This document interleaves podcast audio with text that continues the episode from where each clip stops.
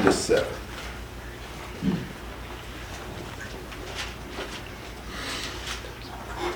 A wise woman builds her house, but the foolish tears it down with her own hands.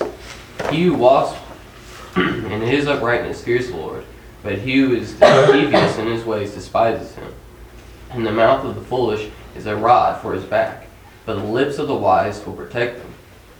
Where no oxen are, the man the manger is clean, but much revenue comes by the strength by the strength of the ox. A trustworthy witness will not lie, but a false witness utters lies. A scoffer seeks wisdom and finds none, but knowledge is easy to one who has understanding. Leave the presence of a fool, or or you will not discern words of knowledge. How much difference does a wife and mom make to her family?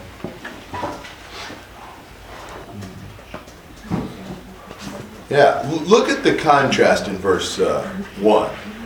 What's the difference between the wise and the foolish woman? woman? Builds your house or tears it down. That's a pretty big difference, don't you think?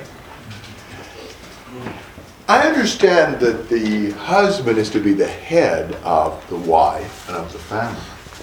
But the attitude and behavior of the wife and mother is huge in its impact on the family as a whole. For one thing, who spends usually a lot more time with the children? Mom does. And really, wives have a lot of influence also on their husbands. You know, a, a, a woman who's really godly and following spiritual principles will help her family so much. She'll just enrich and bless and build it up. And a woman who's not like that is destructive. She tears down her family. You think about that. I, I think I, I, the older I've gotten, the more I've observed women have so much more impact. I see a lot, and I, I, didn't used to think about it this way, but I look at men, married men, and so often I can see the impact of their wives on them. Either that has built them up and made them stronger and better, or that's torn them down and made them weaker and less effective and less spiritual. So this is really a, an important proverb. Don't underestimate the impact of a woman on her family. Thoughts? Think about verse 2. He who walks in uprightness fears the Lord. And it's kind of backwards. You know, we're, we're saying that what somebody does is based on their attitude toward God. You know, the one who walks in uprightness, what do you know about him? Well, he's a God fearing person. That's how you can tell. A God fearing person, that's how he lives. One who's devious in his ways despises him. So, how you live tells what your relationship with God is. It'll have an impact on what you do. Maybe you didn't think about it that way. Maybe you just thought it was kind of random whether you did right or wrong. But really, whether you do right or wrong is all based upon your fearing God or despising Him. That's why the fear of the Lord is so critical. And we'll see that again in this chapter. And then look at verse 3. What gets the fool in trouble? Yeah. You know, he will end up hurting himself by what he says. Don't you see that sometimes? You know, he ends up getting himself in trouble by his words. And what about the wise man? His words will protect him.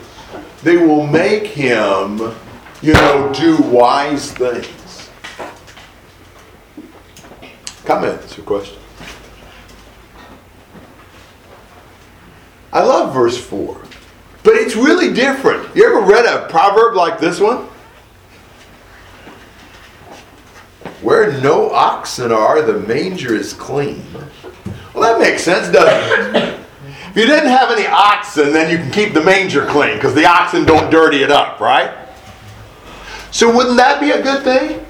Just don't have any oxen, and that way you keep everything tidy. Do you see a problem with that?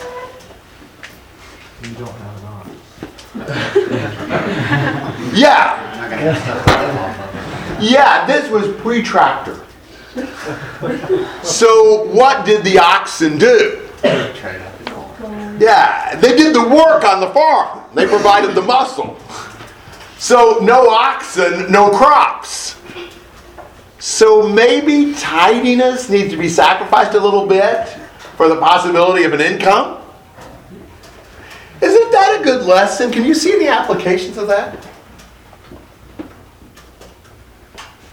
It kind of reminds me of people who play it safe, like when it comes to Christianity. Good point. You know, you've got to really be willing to go through hard things to get any value and profit out of things. You know, you've got to invest time and effort to get the return. Um, what about uh, this? What about a church?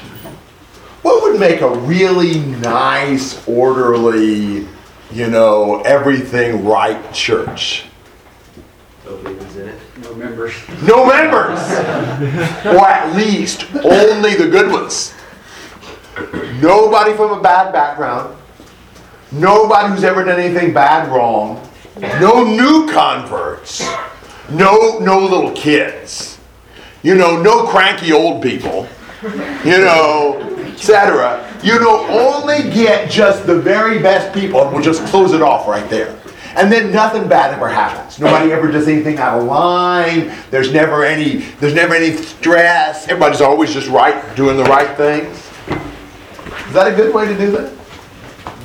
If you're excluding the people that have a bad background, you're not doing right because if they have been baptized and are calling Christ out, if you're excluding them, then you're questioning the power of Jesus' blood.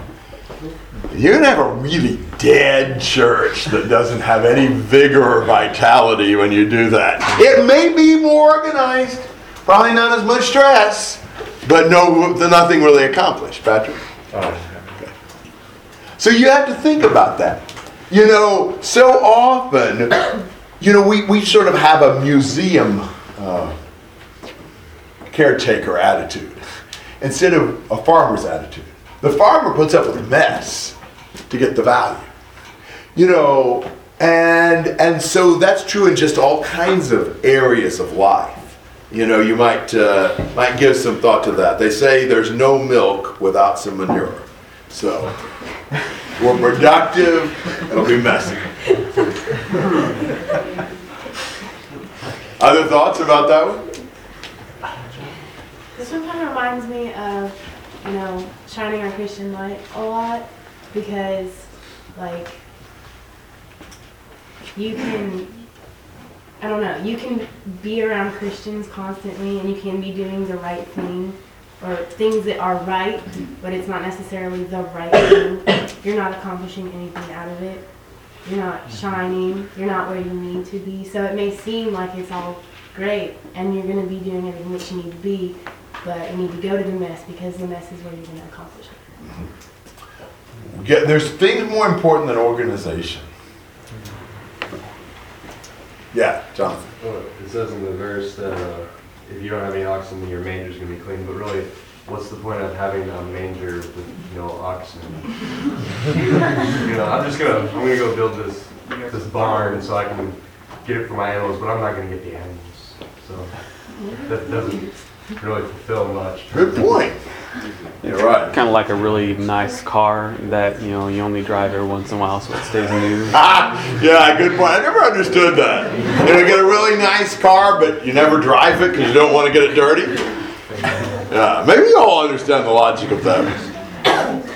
Yeah. So, what's the use of a really nice church that can't ever help anybody because you don't want to mess it up? All right, look at look at five. Uh, you know, what is the difference between witnesses? You've got a trustworthy witness. he won't lie. Do you know people like that? That absolutely will not lie? You can trust every word they say. You, I bet you don't know many people like that. but there are some people, they are absolutely committed to honesty. And, and whatever they say, you can put it in the bank. I've told this story probably before. And I, I should have pulled it and, and read it. But there's this story, real life story, about, I think they were like seven, eight year olds, eight, nine year olds, something like that, playing baseball. And, and, and one day, the umpire, there was like guy running from second to third, and, and, and the, the little kid had the, the ball in his glove, and, and you know, more or less looked like he tagged the base runner, but the umpire didn't have a really good vision, called the base runner out. The boy who tagged him went to the umpire and said, I didn't touch him. Pretty amazing, isn't it? Probably wouldn't have an older kid do that. So, so the umpire reversed his decision and called the person safe. A couple weeks later, same umpire, same team, playing a different team, and a similar play, and he called the base runner safe. And then he looked at the boy who had gone for the tag. The boy just kind of dropped his head but didn't say anything. The umpire went to the boy and asked him if he tagged him. He said yes. And he called him out. Said the opposing coach was quite upset about it until he explained the story. You know, wouldn't it be great if we were absolutely so honest that that we just people knew you can trust what this person says. They are trustworthy.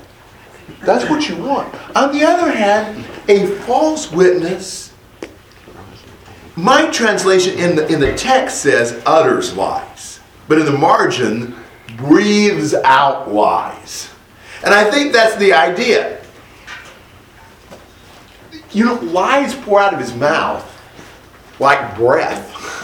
He just lives it. Every time he, every time he exhales, it's lies. Don't you know people like that? Maybe you've been like that. Maybe you are. Where they lie when it'd be easier to tell the truth. Because lying is just their principle. It's just what they say, it's what they do.